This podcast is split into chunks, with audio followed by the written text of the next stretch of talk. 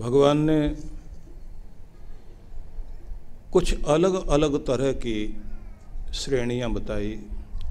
समह शत्रु च मित्रे च, तथा मानाप मानयो, शीतोष्ण सुख दुखेशु समसंग विवर्जित, शत्रु मित्र में, मान अपमान में। जो सम रह सके, संतुलित रह सके। और संसार के किसी भी प्रकार के उद्वेग विचलित न कर पाए।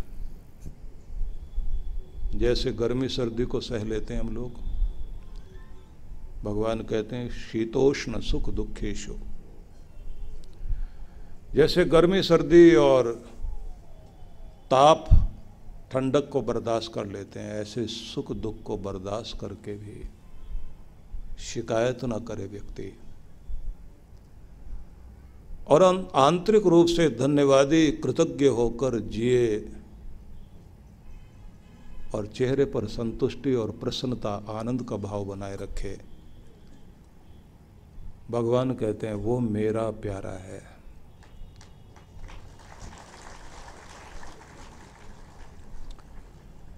ये भी कहा संग विवर्जित। इस संसार की हर वस्तु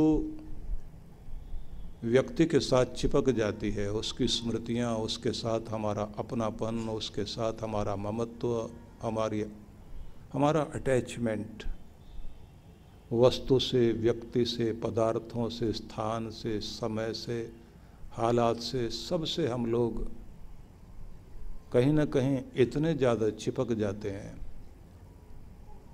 वहाँ हमारी मैं बस जाती है, जिसको छोड़ने में फिर दर्द होता है।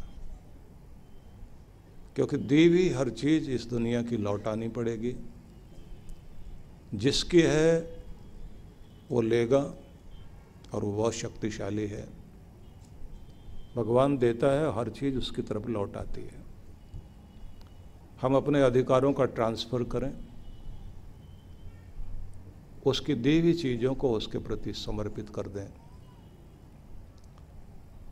अर्पण करना, तर्पण करना, समर्पण कर देना।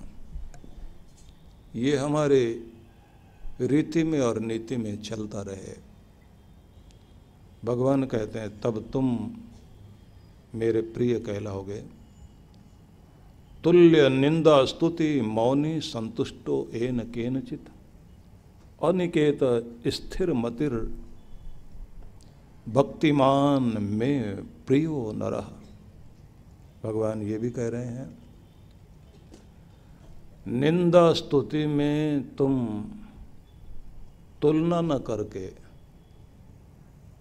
सम अवस्था से गुजर सको, क्योंकि जीवन में ये सब चीज़ें आएँगी।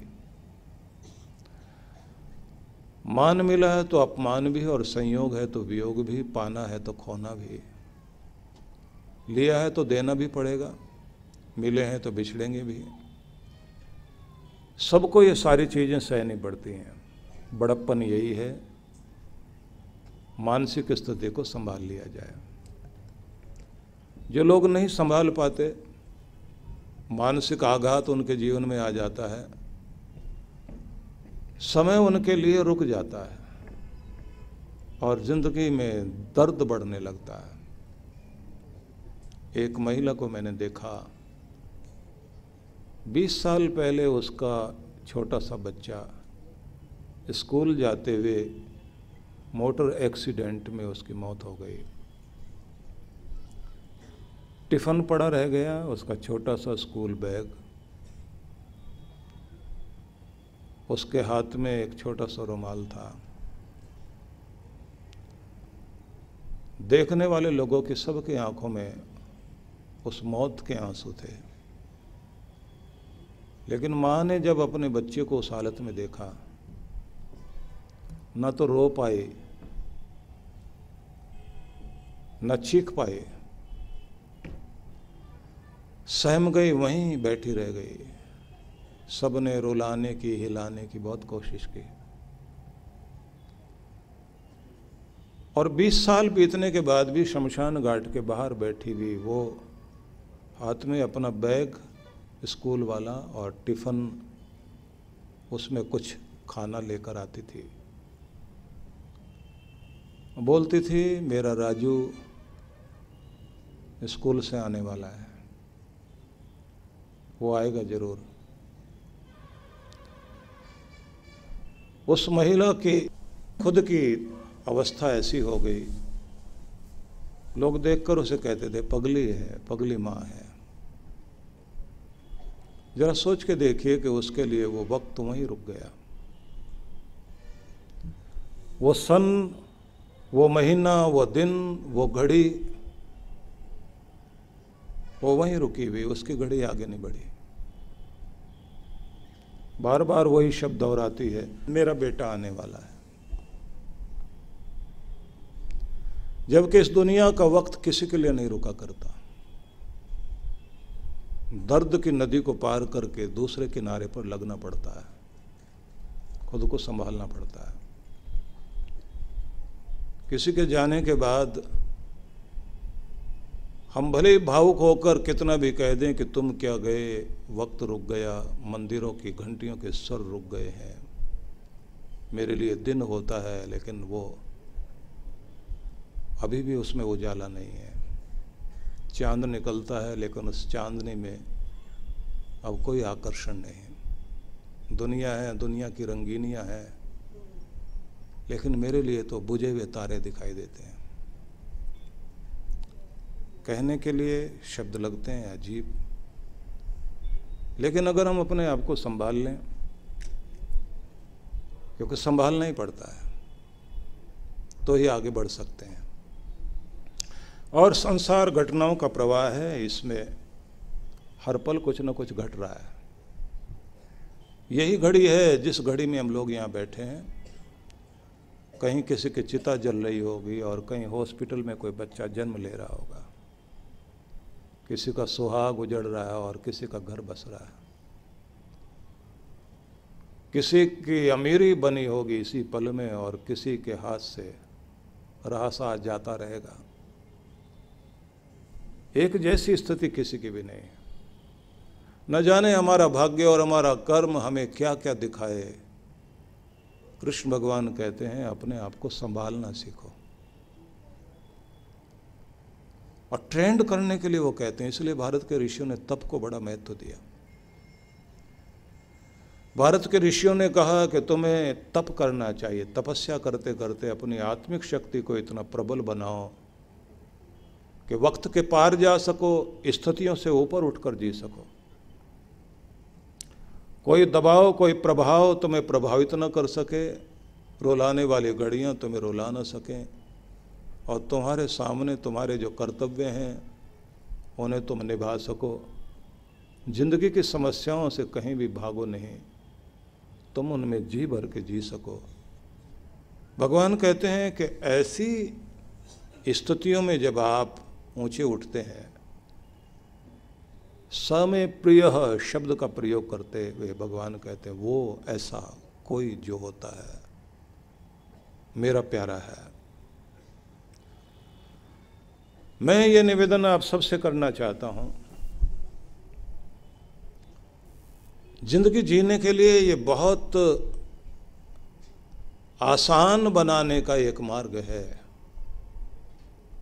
कि जैसे आप बदलते हुए मौसम में अपने आप को शिकायत नहीं कर सकते, कहोगे ये तो ज़िंदगी का हिस्सा है तो वैसे ही सुख दुख को भी सहज भाव से स्वीकार करें। लेकिन भगवान यहाँ रुकते नहीं, वो आगे कहते हैं कि इससे भी बड़ी चीज़ है, संतुष्ट रहना और जीवन में पाए भी सभी तरह की उपलब्धियों के साथ आभार व्यक्त करते हुए जीना, धन्यवादी बनकर जीना। जब आप धन्यवाद करते हैं तो भगवान से और कुछ पाने के योग्य बनते हैं। बहुत कुछ मिलता है आपको। शिकायतों में खो देते हैं और धन्यवाद में पा लेते हैं, इसलिए धन्यवाद करना सीखिए। कि शुक्र है तेरा मालिक, तेरी बहुत मेहर है, तेरी बड़ी कृपाएँ हैं। जब आप हर स्थिति में धन्यवाद करने वाले बनते हैं तो और और और दया होगी। इसे भी ध्यान में रखिए। भगवान ने एक शब्द और कहा, अनिकेत। निकेत, निकेतन, ये घर के लिए कहा जाता है। अनिकेत शब्द का अर्थ यहाँ कोई घर नहीं है। मतलब ये दुनिया, जिसे आप अपना सदा का ठिकाना मान रहे हैं, ये ठिकाना नहीं है। असली ठिकाना भगवान का धाम है, वहीं लौटना पड़ेगा, वहीं जाना पड़ेगा। तो उस घर को याद रखना। प्रवासी या कोई पर्यटक कहीं भी घूमने फिरने के लिए चले जाएँ,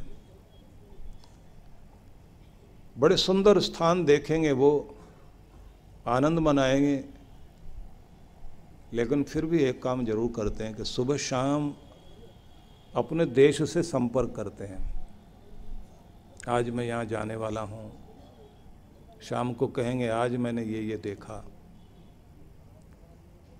बस आप भी ये समझ लीजिए।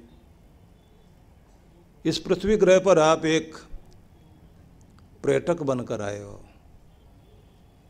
और आपको यहाँ की रंगीन या यहाँ का आनंद लेना है, देखना, सबको देखना है, लेकिन उसके साथ साथ अपने उस पुराने घर से जो हमारा असली ठिकाना है, वहाँ का हाल चाल जानते रहना, अपना हाल बताते रहना। इसको प्रार्थना कहते हैं। तो इसलिए ये संसार आपके लिए स्थिर ठिकाना, स्थायी ठिकाना नहीं है। असली तो वही जहाँ से हम आए, चल हंसा उस देश जहाँ पर ब्रह्म का खेल ज्योति जले अगम की बिन बाती बिन तेल चल हंसा उस देश।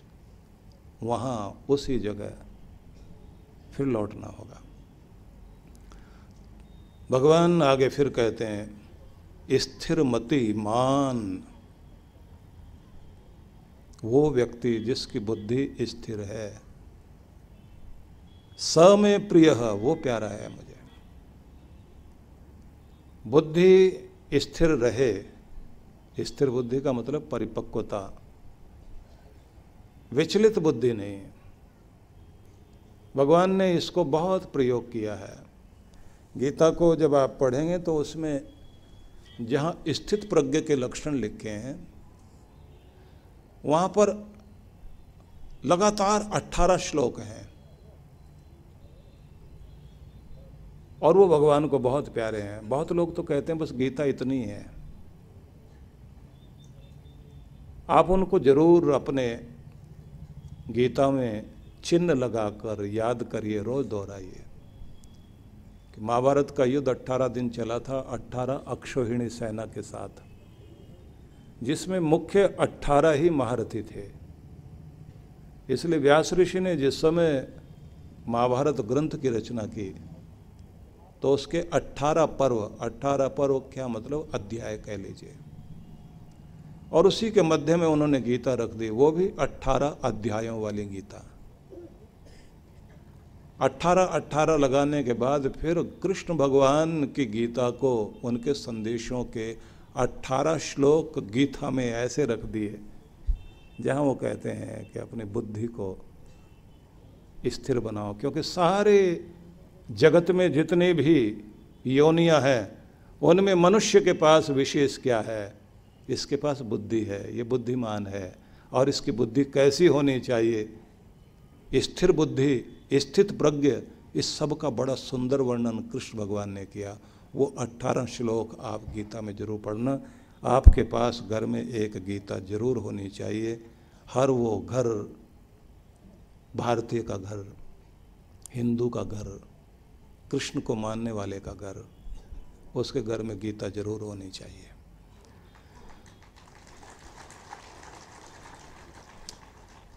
मैं चाहूँगा गीता ज़रूर रखिए आप। वो कसम खाने के लिए नहीं है और सिर झुकाने के लिए नहीं, सिर में और दिल में बैठाने के लिए है, क्योंकि भगवान के संदेश हैं उसमें। और बड़े प्यारे संदेश हैं।